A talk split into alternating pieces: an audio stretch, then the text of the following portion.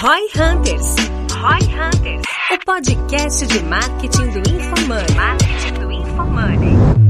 Aqui é arroba Denner Lippert e a minha expectativa para esse podcast é mostrar que tudo que a gente fez aqui é uma baita de uma cópia. aqui é arroba Guilherme underline Lippert. Minha expectativa para esse episódio é provar que os generalistas vencem. Aqui é arroba Ricardo M. Domingues e a minha expectativa para esse episódio é mostrar o poder das referências na formação de um bom profissional. Qual é o melhor perfil profissional? Generalista ou especialista? Neste episódio, os hosts debatem sobre qual perfil profissional é mais essencial e que está mais adaptado a sobreviver ao mercado. Entenda quais as competências você precisa aprender para não ser substituído. Escute agora no Roy Hunters.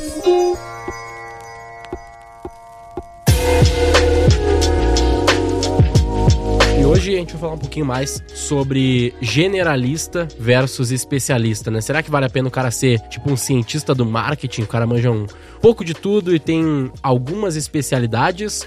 Ou será que vale mais a pena o cara ser tipo Pedro Sobral? Vou focar aqui em ser gestor de tráfego ou Facebook Ads ou sei lá, alguma coisa assim. Então vamos discutir um pouquinho das vantagens e desvantagens de cada modelo. O que, que, tu acha, Ricardo? O que eu acho sobre isso? No início da carreira, tende sempre a ser mais conveniente um escopo mais especialista, né? É o melhor momento para você se dedicar e conseguir se desenvolver dentro de uma única capability. E de gerar valor, né? Legal. Tudo mais constante, o cara que tá começando uma carreira, ele não tem ainda a capacidade de conectar pontos, né? Eu acho que é um dom essencial entender de negócio, é, entender de gestão de stakeholders, etc, etc. É a parte fundamental de um generalista. E isso vem com horas de voo. Então, pensando numa carreira clássica, você começar escolhendo uma dessas caixinhas dentro, uma dessas disciplinas dentro do marketing digital, tende a sempre ser uma boa entrada. Eu acho que depende bastante também da carreira, talvez, né? Por exemplo, no, no nosso caso, que é marketing digital, growth, essa coisa toda aí que a gente fala bastante, no fim das contas a gente vende o cientista do marketing, que a gente tenta ensinar o cara a ser já um profissional, vamos dizer assim, um pouco mais generalista, né? É natural que o cara caia em duas caixinhas mais tradicionais, que é ou analítico ou criativo no nosso caso, que é ou o cara vai mais para tráfego, dados, esse, esse tipo de coisa, estratégia,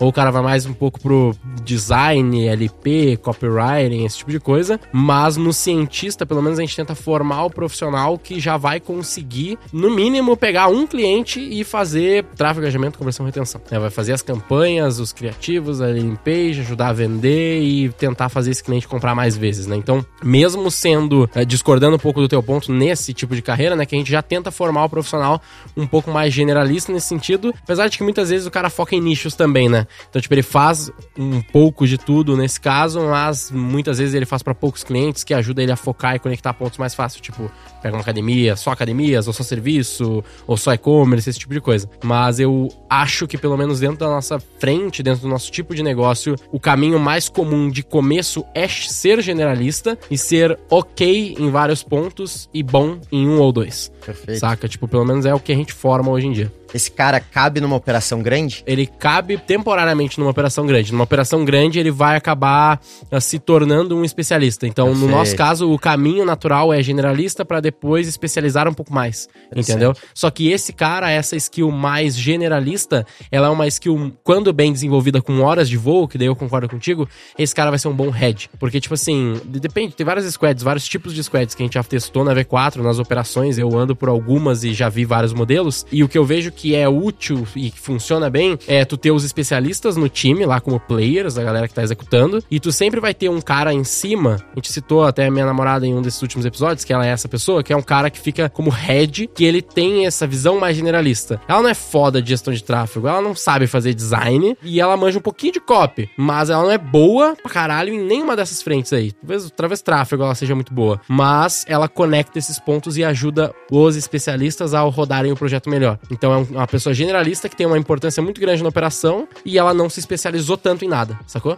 Perfeito. Então tem, tem esse ponto, assim. Pra fazer isso bem, ela teve que ter... Ter horas de voo. Horas de voo, perfeito. Exato. Exato. Quanto tempo de carreira ela tem? Dentro da V4 ela tem dois anos. Perfeito. E vida, carreira total? Eu não sei dizer, acho Mas que uns- bastante. uns 5, 6 anos, Pois por é. 5 anos pelo menos. Um Quatro, cara, cinco um cara que tá entrando no mercado de trabalho, conseguiria tocar e ter essa capacidade que ela tem? anos. De head pra, tipo assim, olhar pra 30, 40 projetos e resolver os problemas de cada um desses projetos, eu acho que não. Mas um cara pra executar dois ou três clientes de forma 360, que é o que a gente forma, eu acredito que sim, porque a gente já fez várias vezes. Entendi. Não vai ser topzera, vai Claro, ser ok.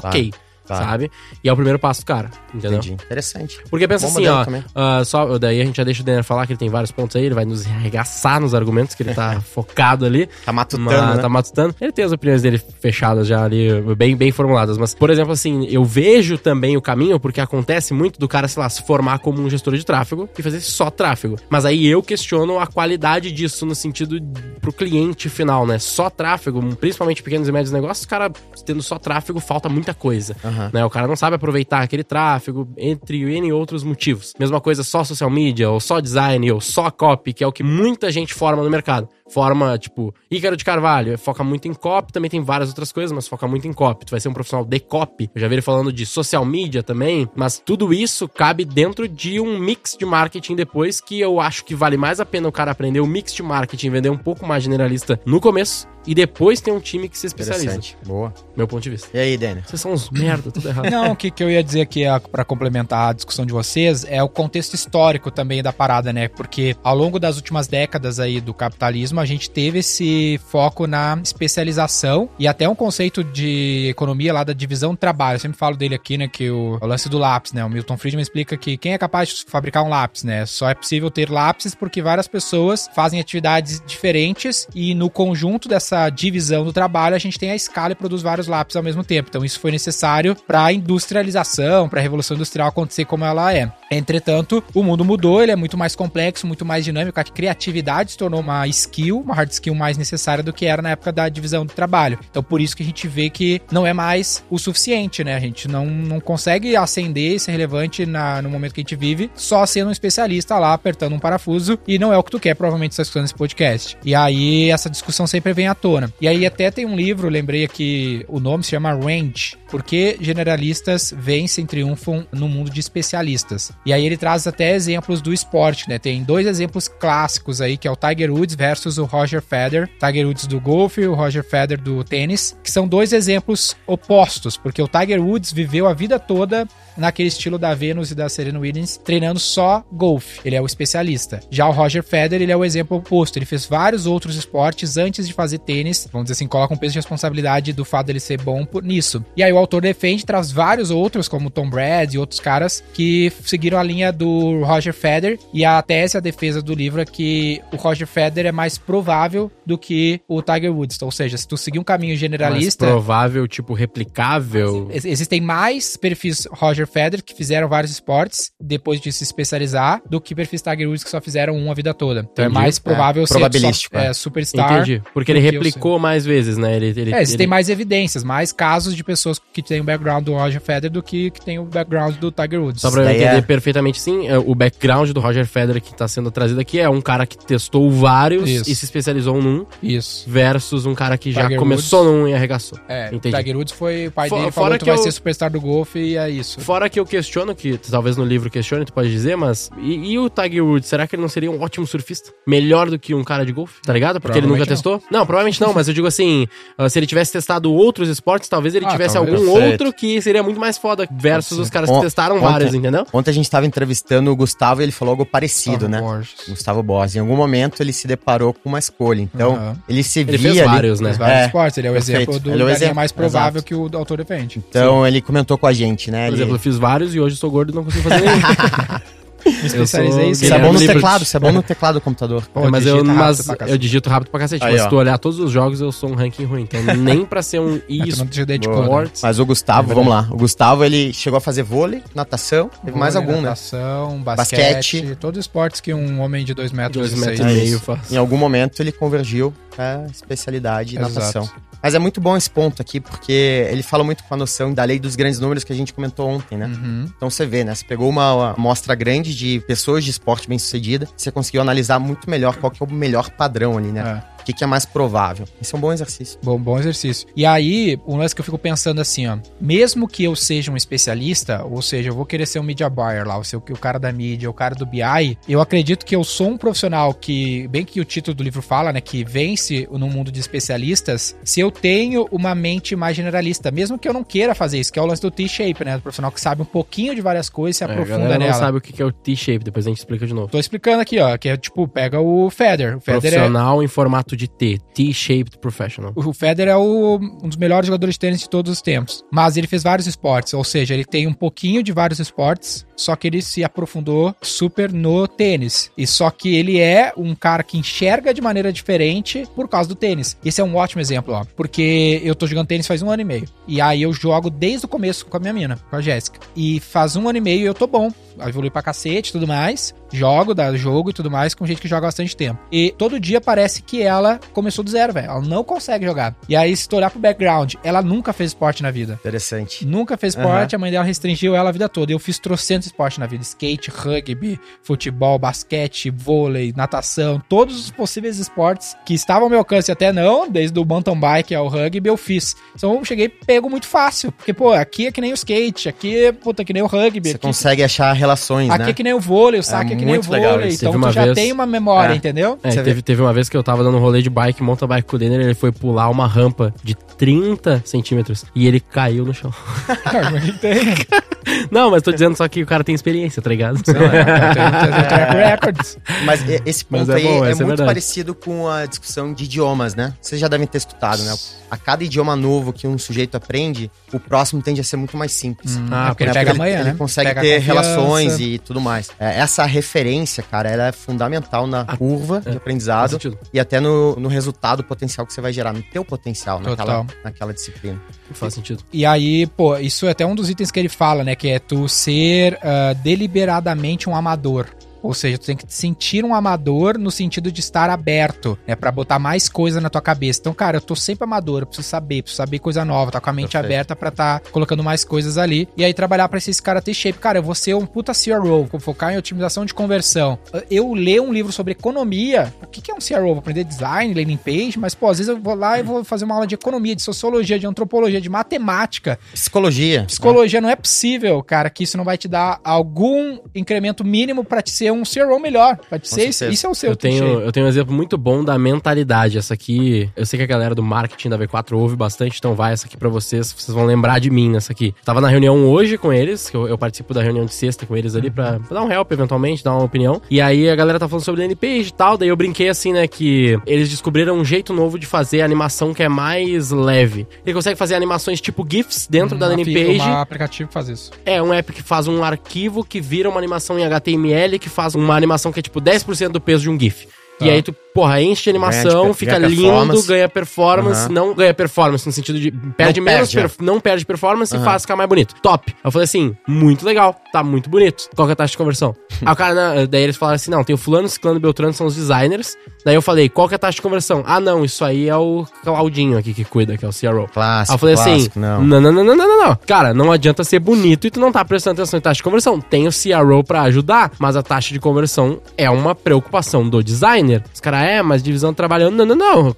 Tem que ser o designer, velho. Se tu tá fazendo NPG pra quê? Pra bonito? Caralho. Eu acho que a divisão de trabalho no mundo que a gente vive, ele significa GRIs, Director Individuals. ó. aham. Muito eu bom. tô atacando a frente de CRO, mas eu também tô olhando para outras coisas, mas a minha atuação tá focada Cara, do olhar por aqui, tipo assim, pensa num cone, né? A minha visão tá por aqui, eh, olhando pra lá. Sabe aquela luzinha, lanterna que ela Aham, abre? que ela abre, Então né? ela- a minha lanterna tá apontando por aqui, a tua aponta por lá, a tua aponta por lá, mas todas iluminam o mesmo objeto. Sim. Ah, tentam E- ser o mais amplo possível, mesmo que elas partam de um ponto Isso, focal. eu acho que isso que eu vou falar já não é mais uma polêmica hoje em dia, espero eu, né? Mas, tipo assim, o trabalho do designer no marketing digital não é fazer nada bonito, velho. Ser bonito é secundário no design. Tá ligado? A não ser que, porra, tua marca seja só fazer coisa linda e tu, sei lá, tem algum motivo que é só por isso. Tipo, o que a gente faz, se vocês olharem o Instagram da V4, olharem as landing pages, normalmente elas são coisas que a maior parte das pessoas vão achar bonitas, eu acho. Que elas são rebuscadas. Mas no fim das contas, só importa a taxa de conversão, tá ligado? Claro, tem o, o teor, blá blá blá. Mas, tipo assim, quando o designer me fala que ele, ah, não, isso aqui não é meu trabalho, isso aqui é trabalho do CRO, ele é um designer ruim. Na minha opinião, pro marketing digital de performance. Ele tem que se preocupar com performance e fazer uma coisa bonita se conseguir, tá ligado? A primeira preocupação que eu tive com a porra da animação foi quanto de perda de performance teve nessa landing page. Foi imediato, né? Foi a primeira coisa, velho. Eu caguei Tá que tá sangue. legal. Foda-se, eu quero Perfeito. saber quanto tu perdeu de performance, porque eu pensei que era GIF. Daí eu ficava, não, pô, tem isso aqui, isso aqui, isso aqui. Eu, ah, muito legal. Qual que é a taxa de conversão?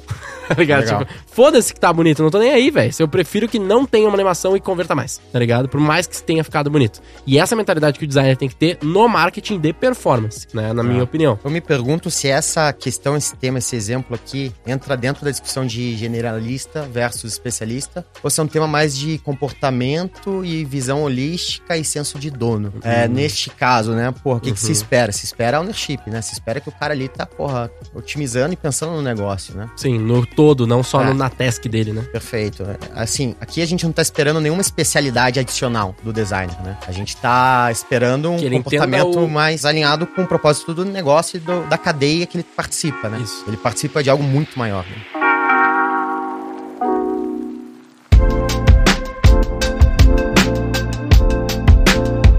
Que eu queria complementar com o que o Denner falou, até deixando essa imagem Denner, acho que é ali embaixo, né? Be a deliberate amateur, né? Seja um amador de forma, forma deliberada, né? De- intencionalmente um amador. Tem dois pontos aí que eu acho que é legal, que é tipo, olha um jogo de tênis. E aí eu vou dar um exemplo por mim, né? O Denner tá um ano e meio lá jogando tênis. Aí eu olho o jogo de tênis e eu penso, caralho, um bagulho suave, né? Um bagulho é tranquilo, é bater uma bolinha numa raquete com uma certa força, que tu vai, sei lá, fazer umas três batidas, tu vai sacar mais ou menos a força, e é isso aí, isso é jogar tênis, né? Vai lá jogar tênis. Pega a raquete, pega a bolinha, pega quem sabe jogar e vai jogar tênis. Tu vai tomar no cu, velho. Não é tão simples, nada é tão simples quanto parece.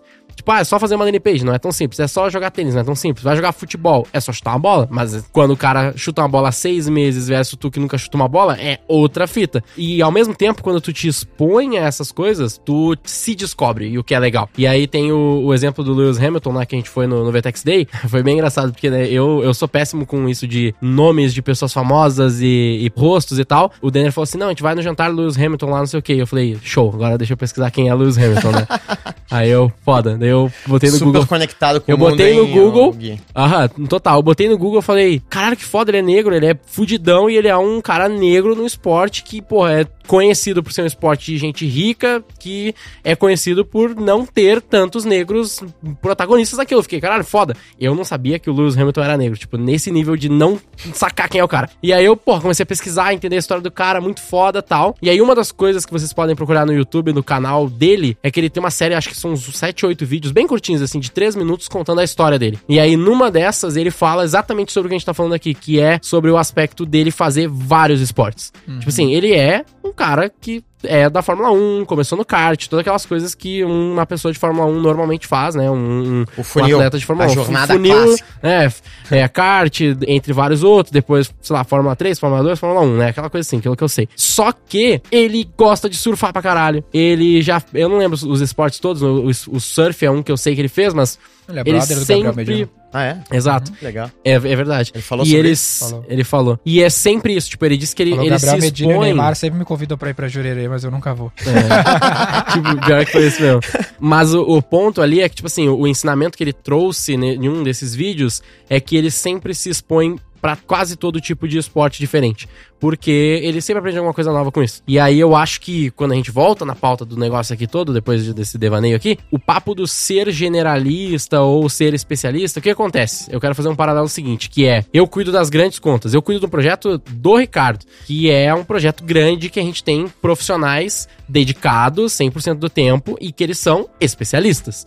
Tem lá um CRO, tem o copywriter, se eu não lembro se tem designer, acho que tem designer, tem os dois ou três CROs e um gestor de projetos, que é um cara mais generalista ali pra controlar a porra toda. No caso de uma grande conta, eu vou ter os especialistas, que é o T-Shaped, que o cara é profundo pra caralho em CRO. Só que é bom pra esse cara, assim como um- uma pessoa do esporte, que ela vai fazer surf, vai fazer um kitesurfing, o cara todo, mas ele é o cara da Fórmula 1, a mesma coisa pro profissional de marketing eu acho que tem que acontecer. É tipo, legal que tu é um designer, tu tem que se preocupar com o funil como um todo e tu tem que saber exatamente como é que funciona tráfego, velho. Vai fazer o curso da V4 sobre Eu tráfego acho que tu e nunca etc. vai ser bem sucedido no mundo atual sem ser generalista. Que é aquele cara, cara, eu só faço landing page, me pede como que tu quer a landing page, eu vou fazer ela. Cara, esse cara não tem muito valor no mercado. O Não, especialista pode sempre fazer- tem um topo. é, Ele tem um Pode ser topo. fazer, fazedor de landing page, mas tem que ser bom pra cacete. É isso. Tipo assim, o cara que eu contratei pra filmar meu casamento lá, ele é um cara do Rio Grande do Sul, o cara cobrou um absurdo de grana, mas ele é tipo um dos melhores do mundo fazedor de filme de casamento, que é o Rabbit. Se a galera quiser procurar lá. Já vi esse cara, velho. O cara faz vídeo de casamento, e mas ele foi pesquisando outras formas, outras coisas, começou a fazer outros negócios no business dele e ele ficou super valorizado na parada. Porque ele somou um tempero adicional É. que os outros profissionais não tinham. A marca dele, fazedor de conteúdo, faz curso, faz Rabbit. isso, faz Cara, aquilo. o especialista, esse ponto é muito legal. O especialista, pra gerar valor, normalmente ele tem que combinar duas capabilities É. um pouco descorrelacionadas que no somatório Exato.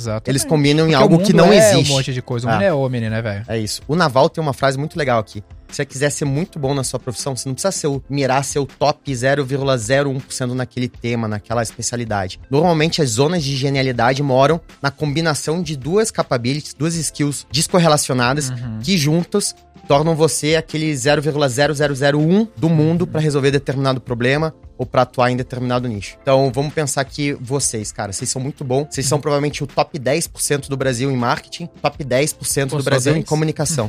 Chutando aqui. Mas a combinação dessas Vou duas coisas tornam vocês tornam vocês o top 0,0001 no que vocês se propõem. Uhum, exatamente. E isso foi um lance que a gente teve um momento emblemático na V4 que a gente tinha áreas, né? A gente trabalhava assim, ah, a área de criação, não sei o que, não sei o que, aquele bem linha, Bem linha de produção. Aham. linha de produção. O que que acontecia? O cara do atendimento, o cara que tinha contato com o cliente, passava para um gerente de projeto, que ia distribuir essas atividades nas diferentes funções especializadas, ele ficava louco, porque ele tinha contato com o cliente tomando a pressão, jogava pro gerente de projeto, que ia distribuir isso no time, aí o último cara lá do design, ele tava muito descolado do cliente, então ele entregava desconexo e quem tomava era o atendimento. Aí eu cheguei um dia, você tava bem no começo, falei, galera, agora todo mundo vai atender o cliente diretamente e fazer todo o trampo. Literalmente tudo. Faz tudo, foda-se. Faz tudo do começo ao fim, é cientista do marketing, tu é generalista, e eu fazia, vocês fazem também. E aí Literalmente foi um caos, assim, velho. Foi um caos. Imagina a depressão do designer tendo que fazer campanha naquela época.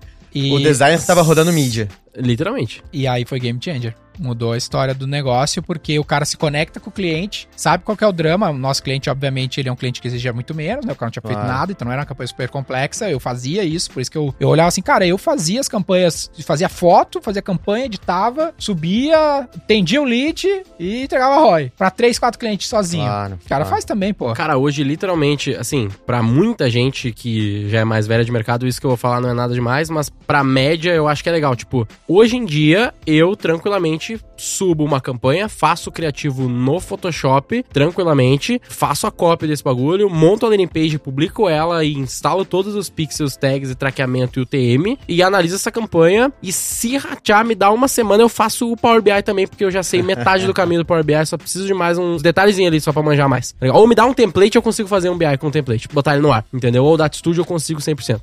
E consigo treinar o time de vendas do cara se precisar também, porque eu sei fazer treinamento de vendas. Então, é muita coisa. Né? também, oito anos de firma é o mínimo que você Claro. espera, mas esse tipo de conhecimento faz com que eu consiga literalmente fazer uma call com a Warner Bros. e explicar pra ela como ela vai fazer o funil que ela me trouxe na mão lá, que eles queriam fazer um funil, não importa aqui agora, mas eles queriam fazer um funil X e ela só tinha, cara, 10% do que precisava pra fazer o funil. Claro. Aí eu lancei um e-mail pra ela com tipo 20 perguntas, que ela só respondeu assim: "Não tenho como responder isso certamente". E eu falei: "Bora marcar uma call que eu monto pra ti". Sabe? Tipo, nesse nível assim de poder entender o detalhe todo do negócio e conversar com o cliente sobre qualquer área da empresa dele ou da estratégia de marketing dele. Isso tem um valor intrínseco muito fodido, muito intangível assim, muito pouco precificável na minha É isso, visão. é E o isso. cara só consegue isso tendo uma mentalidade generalista e buscando conhecimentos generalistas, né? Total. Apesar de que, assim, até eu acho que é legal a gente contar essa história por completo, né? Porque o que aconteceu, né? Não é assim que a gente opera hoje, né? Hum. Não é o full generalista tocando duas mil pessoas, tocam cinco clientes e é isso aí. Não é assim que hoje a gente Não, toca. né? daí a gente fez. a gente foi evoluindo pra caralho Isso, nesse gente- modelo, É que né? nem a divisão trabalho do modelo clássico. né? No começo da invenção do lápis, um cara fez o lápis, depois ele foi dividindo para outras pessoas fazer para produzir mais lápis. Então a gente falou isso num outro episódio sobre time compartilhado dedicado. Então no começo de um projeto, o cliente exige menos, tipo, o começo do processo de venda através da internet. Então eu sou uma empresa, cara, sou uma estética de depilação e eu preciso vender através da internet. Tenho pouco dinheiro e tudo mais, a gente aloca esse projeto num cientista do marketing, é um cara generalista, consegue desenrolar a campanha, fazer o criativo e atender o cliente e desenhar o projeto. Só que esse cliente vai chegar num nível que esse cara tá investindo 100 mil, 200 mil, aí já não dá mais. Aí ele vai começar a ter especialistas. Só que esses especialistas da V4, a gente tenta criar eles T-shaped. Eles são focados numa atividade, mas eles sabem o todo, eles atendem o cliente, eles pensam o projeto. Que aí dá pra fazer um paralelo, mas que a gente usa bastante na V4, na XP também, que é o modelo dos squads, né? Que o Spotify lá meio que criou essa parada, que é a mesma premissa. Ao invés de eu criar departamentos, eu crio squads orientados pra uma missão. Então na V4 atua bem assim. Os times da, que atendem clientes têm 8 a 10 pessoas, que são ali, tem copy, tem designer, tem tech, pá, tudo que um cliente precisa, só que ele atende um grupo de clientes pra gerar ROI pro cara. Aí chegou mais clientes, vai para um outro squad. Então o, o squad entre si consegue resolver todos os pepinos do cliente, sendo caras especialistas, mas com uma visão do que tá pegando no todo, sabe? Perfeito. Quase, a V4, cara, é 3 mil pessoas, mas na verdade são, sei lá, 600 boutiques de marketing, entendeu? Que são os squads espalhados pela rede. Todo bom profissional, em algum nível, tem que ter uma versatilidade, né? Isso que eu tô entendendo aqui dessa conversa. O cara que não tem o mínimo de versatilidade, eles têm um topo, um teto É. muito, muito baixo. Total, muito, claro. muito baixo. É. Muito, muito baixo. Sem sombra de dúvidas. No fim das contas, a gente fez um caminho, né, de sair de um modelo muito similar ao de agência lá atrás, sei lá, seis anos atrás, acho, uma coisa assim, né? Aham. Para um modelo mais extremista possível, que era o modelo, cara, cada um por si, Deus por todos, foda-se, né? Vai lá e toca tudo do cliente, e é- esse foi o modelo que eu tocava. Eu tocava dessa forma, acho que o máximo que eu toquei deve ter sido uns oito clientes, acho que o Gustavo tocou uns 11, assim, né? Tipo, Ao mesmo tempo. ao mesmo tempo. Sozinho, vendo todo o processo. É, fazendo tudo. Que loucura. Dentre os meus tinha de academia o Spotify. é, Spotify era um era um trabalho mais simples ali, que era tipo só tráfego e a academia eu fazia tudo. A gente foi evoluindo, né? Depois disso foi modelo de duplas, que aí a gente dividia exatamente como eu falei, que era o analítico criativo. Então era eu e o Ricardo. Ou no caso, na época, era eu e o Rômulo, que hoje é o nosso VP de vendas, né? Olha que loucura aqui. O nosso VP de vendas, ele era um cara que foi contratado pra me substituir na parte de vídeos, captação e edição de vídeos. Depois ele trabalhou comigo em dupla, na dupla que a gente chamava de Roy Hunters, né? Que era o nome da nossa dupla, que hoje é o nome do podcast. Daí nasceu. Daí, nasceu. Foi uma ideia do Romulo, é o nome Roy Hunter. E aí a gente tocava, não lembro quantos clientes, mas a gente tocava nessa dinâmica. Eu era o gestor de tráfego, o cara que lidava um pouco mais com o cliente e fazia a parte de números, relatoria e tal, essa coisa. Relatoria é um nome merda, né? Caralho, Mas, tipo, auditoria, Relatórios, porra. Pior só o Tipo, os relatórios, né? Que Relatoria. relatório, fazer relatórios é uma- um tipo de relatoria até onde eu entendo, né? Mas anyway, não chamávamos assim. Check-ins, né, hoje em dia. Na época também era check-ins.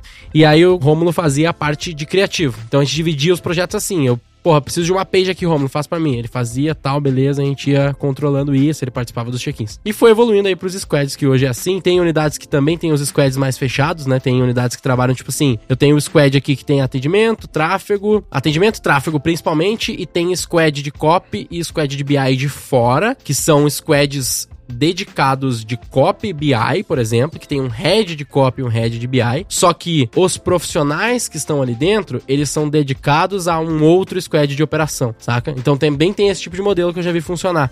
né? Tem vários modelos, porque no fim das contas ali dentro da V4 a gente tem a- os mínimos, mas a galera ela tem uma certa liberdade também, né, para poder fazer algumas variações e tal e, e ver o que funciona eventualmente melhor. Então isso também acontece, tem esse formato que o Daniel falou. Então a gente saiu de um lado que a gente não conseguia fazer funcionar, que era o de agência, foi pro extremista e hoje a gente voltou para um formato que tem essas, esses especialistas, como a gente mostrou, mas esses caras, eles todos são formados na base que é o cientista do marketing, que é um cara generalista, e ele vai se especializando pro lado que ele manja mais. Legal, legal isso. A gente encontrou que nível a gente tá nas agências aí ou não? No A mundo do gente é a mercado de 14 marketing. maior agência de publicidade em volume de investimento de mídia. Décima quarta. Se a gente Ah, fosse competir. Vai com- Google, vai Facebook, tudão. Não, tudão. O maior do Brasil investe 5,5 bilhões. A gente investe 2 bilhões por ano. 2 bi já? Ah, a gente investe todos os 2 bi. É, não dá isso? é, depende do dado que tu tem. Não, então é 2 bi de receita. 2 não bi é de receita. Ah, a gente de faz. receita. É, o nosso ROAS médio gera lá. uns 2 bi e Ah, meio tá de certo. receita, tipo Pô, isso. mas aí é rua de 10, é isso? É, nossa Ruas Média é 9, 9, né?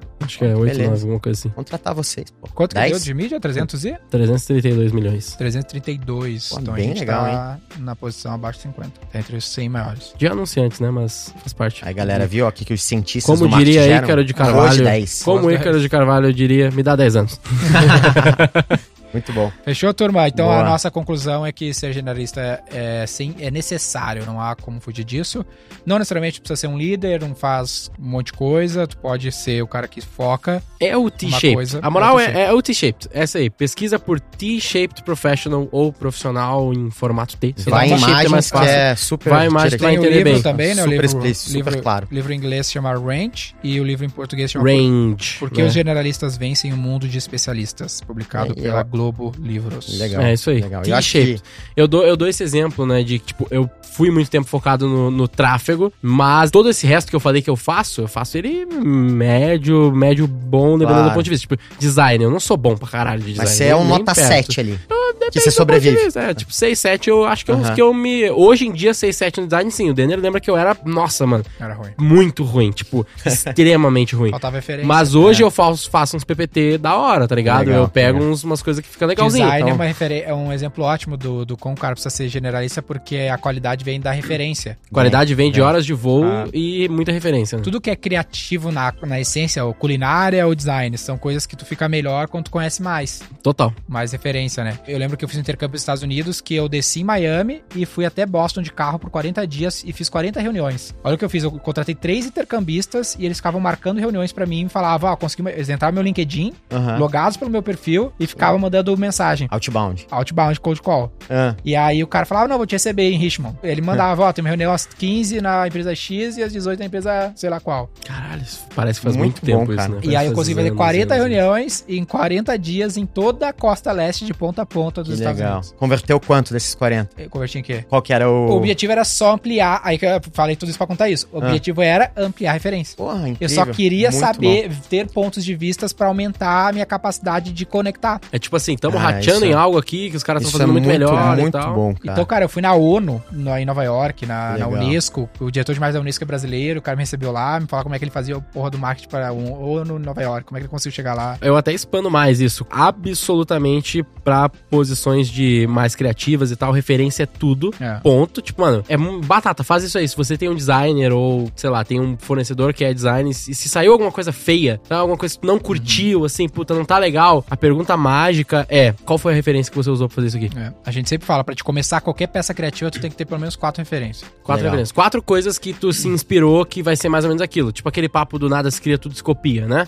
É, a gente Ah, tem um ou outro documentário que, que é- se chama Everything's a Remix. Tudo é um remix Esse é muito bom. no, no YouTube, free, que é massa demais, velho. Que ele mostra assim, tipo, Star Wars, ele é uma cópia frame por frame de outros filmes. Tipo, Caramba. frame por Ele frame, lado consegue, a lado. ele consegue ir pra bota- todas as, a- as É. cenas. Tu tem, um, Tem um- tu tem uma referência, uma referência de exata, outro filme. Exatamente igual. Pra cada Mesmo frame. movimento. E o. George Lucas assume, só que qual que é o lance? É, é, ele fala que tu tem que coletar e transformar em algo novo. Então tu coleta várias referências, transforma em algo novo. Aham. só Quando- que a base é- é... ter a referência. Nossa, eu vou Deixa- citar deixa um falar. aqui que vocês não esperavam. Eu vou citar Ah. Murilo Gun agora. Que é combinatividade que ele Ah. fala, né? Que tu não tem que ser criativo, tu tem que ser combinativo, né? Que tu tem que fazer isso, exatamente isso, né? Que, por exemplo, as landing pages, a gente fala que o cara tem que ter essas três referências. E aí é batata. Às vezes o cara faz da cabeça, leva muito mais tempo, fica meio zoado, ao contrário de um cara que pega lá três referências Cara, e não faz uma landing existe page muito nenhum melhor. case de sucesso que ele não seja uma cópia muito próxima de outro. Pega a XP e a Charles Schwab. É o próprio Benchmark fala. E aberto isso, é, né? isso é claro. É a Charles Schwab é a XP, a referência XP nos Estados Unidos e a XP é a Charles Schwab no, no Brasil. A, Fórmula de lançamento é. a V4 é, um uma framework, né? Referência de Big Four. Como é que as consultorias grandes fizeram escala, a gente tem que fazendo igual e pegando É um pouco da- do que a XP faz hoje. Então, é sempre assim. Eu ia fazer outra viagem dessa, mas veio o Covid, que eu ia pra Ásia. Eu ia de, de Los Angeles pra Tóquio, Tóquio, China, China, Austrália, Austrália, Singapura, Singapura, Grécia. Fazer. Singapura, dias. Coreia do Tem que Norte. fazer agora. Tinha direitinho, detalhadinho o orçamento, onde eu ia, porque, pô, imagina o tamanho da referência completamente diferente da que eu tenho hoje pra eu chegar aqui e falar, cara, puta, vamos fazer Bizarro. assim.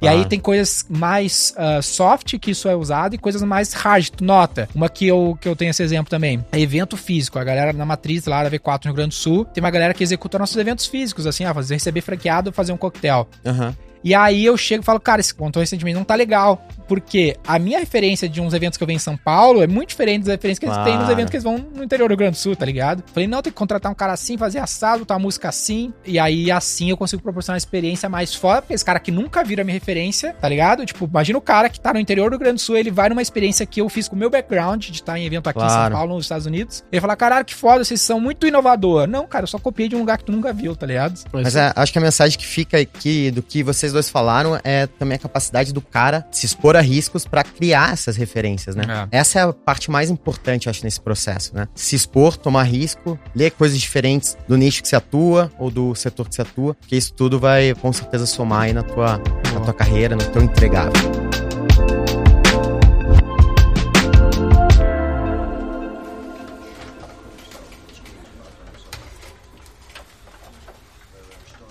Acho que o nome desse podcast podia ser Especialista versus Generalista, o mais criativo vence. Vocês acham? Muito bom. Dois uh, ponto de interrogação, o mais criativo vence, ponto.